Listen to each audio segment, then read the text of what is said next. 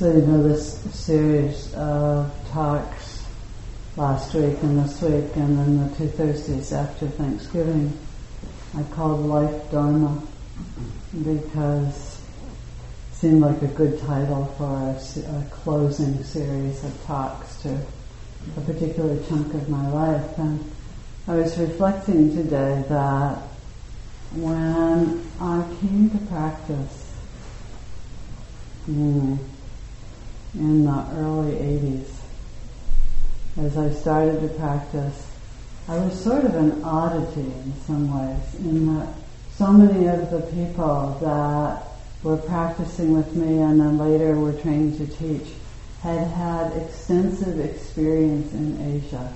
Many of them were just a little bit younger than I, and so they'd been part of that great wave of hippies who went off and traipsed around India, and some of whom ended up doing Buddhist practice. And particularly as I began to train to teach, I often felt a little out of it. Like, how could I be authentic? I hadn't, I hadn't been a nun, and I hadn't done all of those things that a lot of people had done. I was just a, a sort of a waspy woman, you know. And Of kids and um, a husband, and was living a sort of ordinary life. And you know, what was was that really the material of which Dharma teachers and Dharma talks are made? So recently, I was invited to um, write a small piece of commentary for a, book that will be coming out at some point in the future. The people who are editing it have um, gathered a, a bunch of various Buddhist stories, a number of them Zen stories, and asked a number of women teachers to write short commentaries.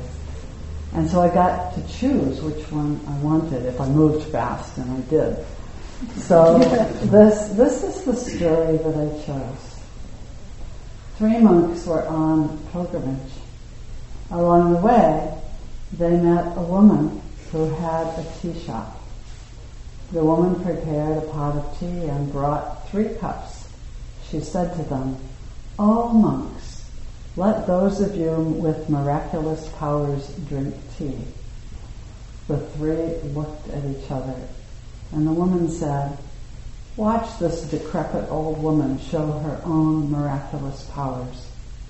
Then she picked up the cups, poured the tea, and went out.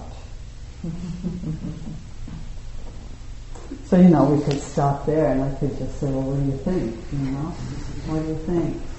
And I loved it um, because in some ways it is such an ordinary story. You know, this decrepit old woman running a tea shop.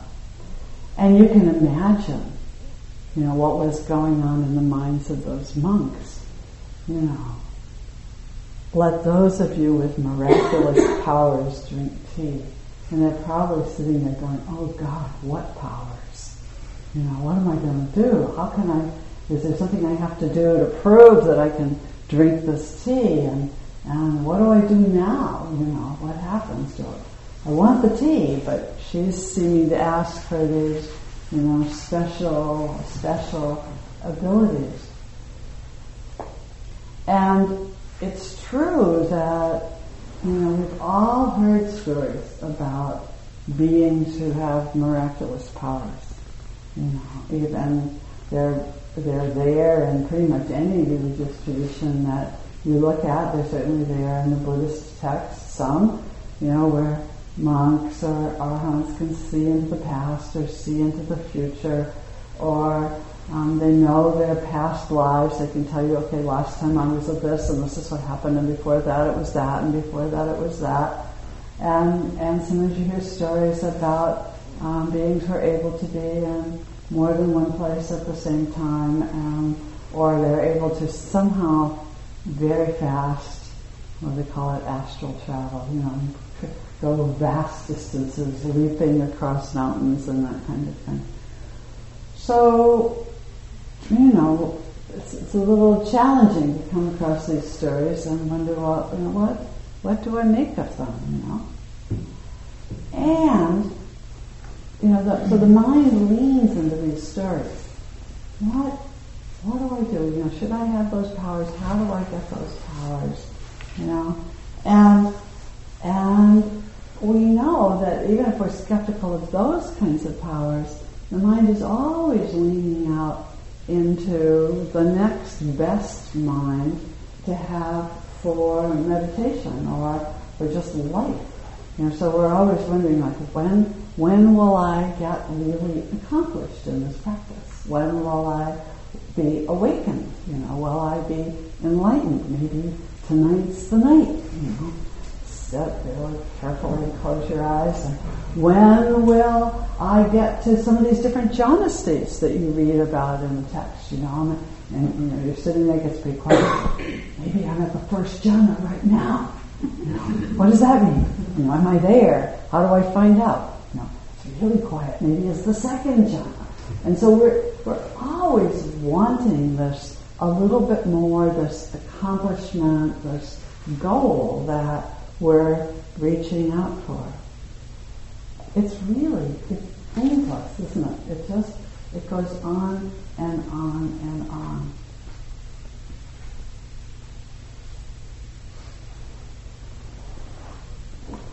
As I was sitting tonight, I was remembering a wonderful teaching from Ajahn Buddhadasa, who was a great Thai meditation master. And he said, there's nothing to do, and there's nowhere to go, and there's no one to be. It's a fabulous teaching. It's one you can memorize easily and put in your pocket and carry it around.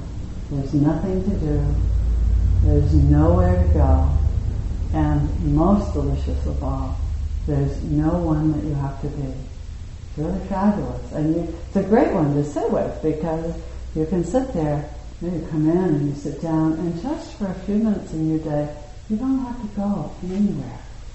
You're just here. Isn't that great? For 45 minutes, you got to just be here. You don't have anywhere to go. You don't have anything you had to do other than breathe, which is a good idea because, you know, if you don't, then it's not good news. And you didn't have to be anybody for 45 minutes look around the room, half of these people don't know you, right? So, you know, whether you're a teacher or a doctor or a mom or a retired person, doesn't matter. And not only that, you don't have to be that person for a while. You can put that down, which is a wonderful relief a lot of the time, not to have to be.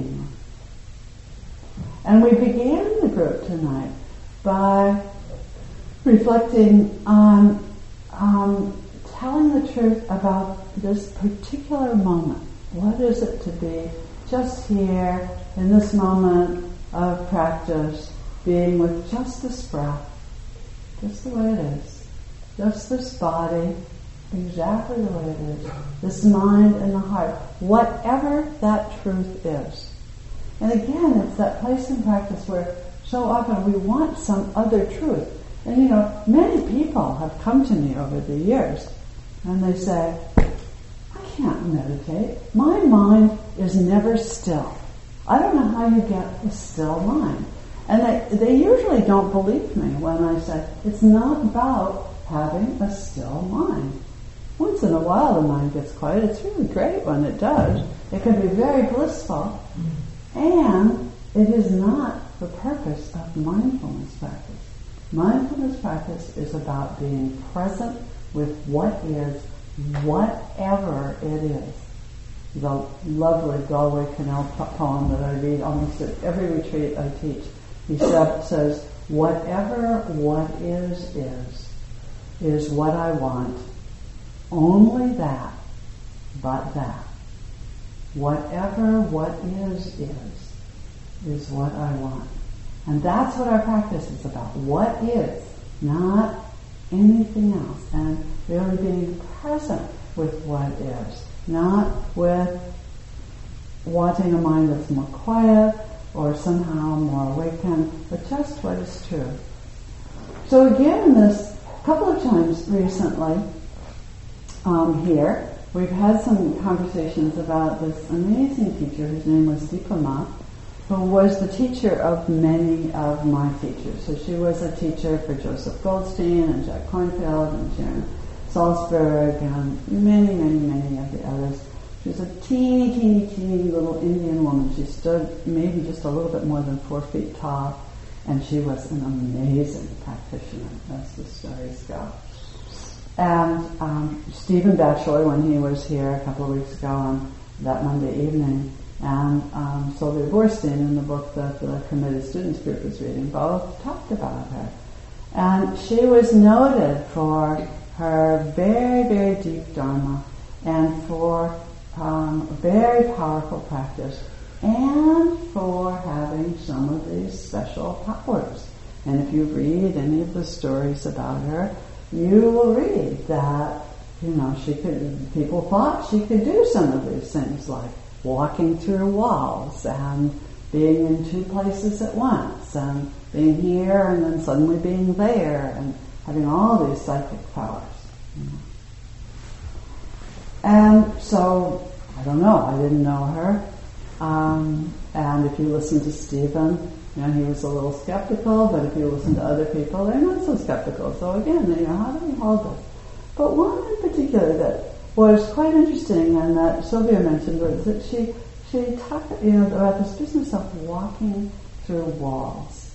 And you know, people would say, well, she can spread her molecules out, you know, somehow you know, walk up to the wall and then sort of just I don't know what to do with your I don't know how to do it.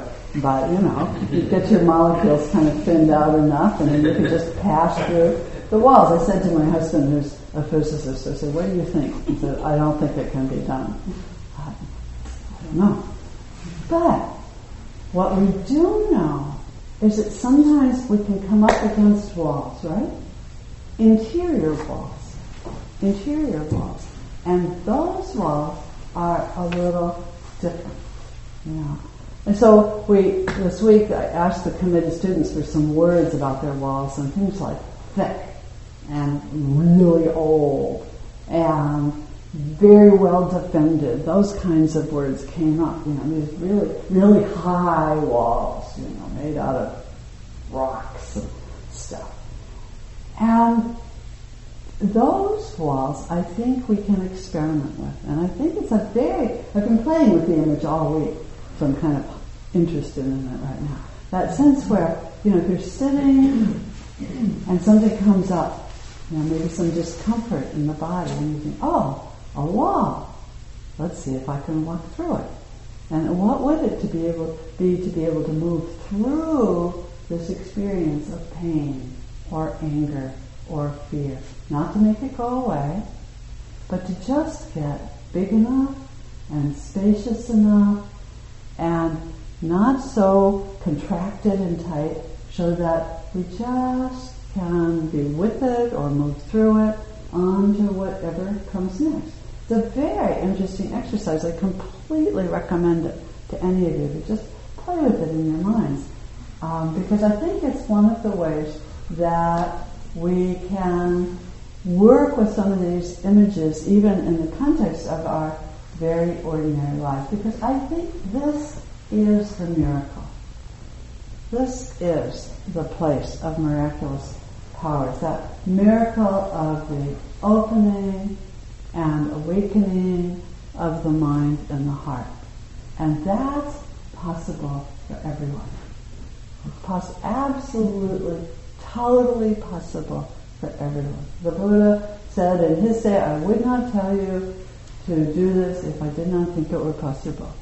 And I think all of us who have followed in his footsteps and the footsteps of many, many wise beings continue to say that. We think it's possible for that awakening and opening to happen. The miracle of being completely present just in this moment. And the astounding nature of simply learning to be here. I've been thinking a lot, as, as most of you know, I just had a birthday. And it was a big one. It was 70. And you know, 70 is really weird. 70 is very weird. And, and because, you know, there's something mm, you know that that at 70 there just aren't lots and lots of years left, and um, and there are. I'm here to tell you there are entirely too many obits with people in their 70s. I don't know what's going on, but I think it should stop far as I'm concerned, dying young.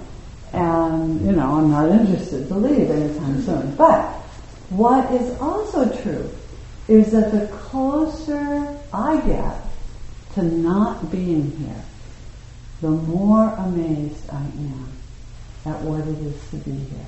Just in this ordinary, in my case, female human body. Enough. It's astounding. And so we can practice that place of amazement and that place of seeing miracles in our ordinary, everyday lives. Last night, Russell came home and he said, I have something I have to see, you, show you on, on the internet. It's always on the internet. Oh, you know, another YouTube video, which it was actually. this was a YouTube video that had been taken from the space station. Some of you might have seen it, of the Earth turning. I completely recommend it to you. It is the most astounding picture. There's the earth turning below you, and you can see lights where there's sometimes you see lights where there's cities, you can see flickering lights in the clouds, sometimes where there's lightning, sometimes it's clear, sometimes it's covered with clouds, sometimes you can see the aurora borealis up at the poles, you know, the green, and, and it is, and it, you know, you watch it and you think, this is our planet. This is our planet hanging there in space. What is this? What is this amazing thing? What, what more miracle do we need? What more miracle do we need? It's not, it seems much more interesting to me than levitating or time travel or, or walking through walls. And every day we learn more about how astounding it is to be here. You know, we learn things about, you know, chemistry and physics and biology and, and you know, last, a few weeks ago in September I taught up at Spirit Rock with Bob Stahl and we did the 32 parts of the body again, which many of you have done with him here in this room. And you know, a, an intense week of going, you know, head hair, body hair, nails, teeth, skin, flesh, sinews, bone, bone marrow, kidneys, and on through all of the 32 parts, and and talking as he loves to do, and I love to help him about all of the things that all of these different parts do. You know, how the kidneys flushing their 400 gallons of blood every day, and and how many trillions of blood cells there are, and all that. After a while, you, you come away going, "Oh my goodness, it's it's happening right here." it somehow keeps itself going and doing all of these things, and I don't have anything to say about it for the most part. I feed it, I take care of it, but you know, I don't, I can't tell my kidneys let's flush a little more light right now than a little less. I mean, it'd be nice if I could, but I can't. And you know, or let's digest a little better, you know, a little less gas, a little more, whatever. You can't do that. It just does its own thing in this incredibly complex way. It is truly a miracle. And we know, we know that when they're, you know, they found out out there in space that in the masses of gas and particles that happen around um, supernova explosions that there are already amino acids. There are already the building blocks of life. So there's one theory, anyway, that says that life is inevitable. That in certain parts of the universe, under the right, right conditions, life will happen because all of the things that it takes to make life are there.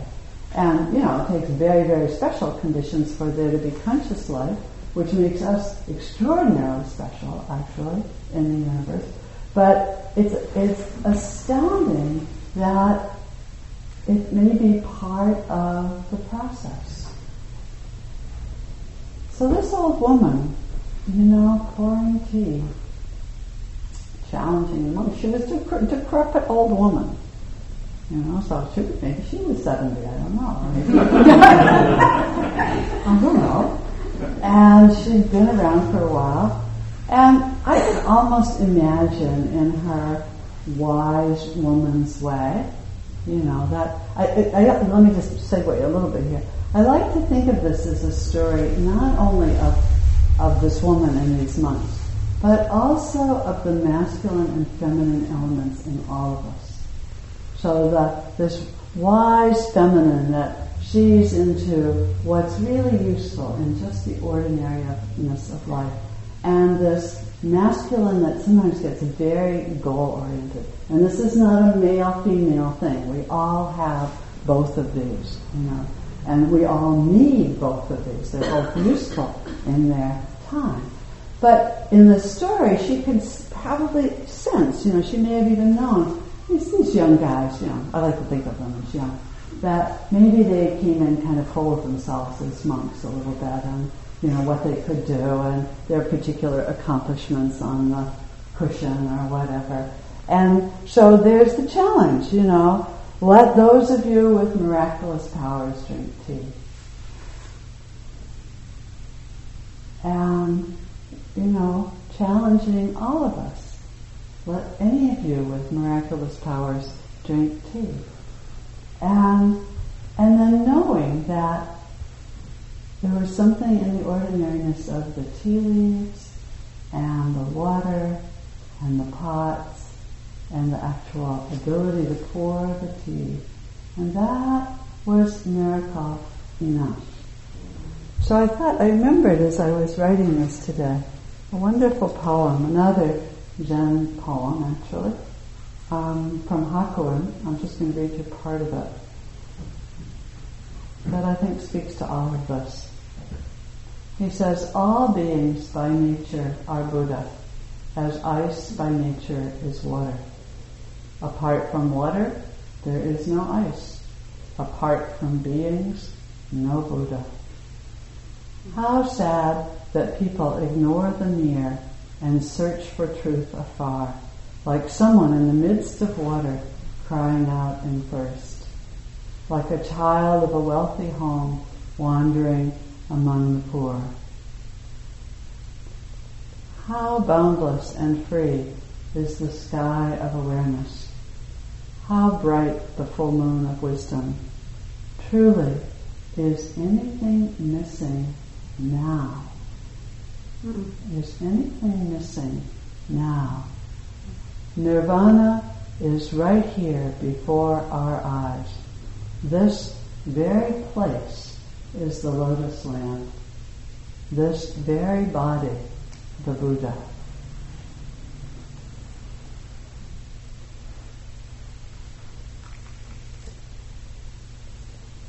So, I think I'll stop there and see if we have any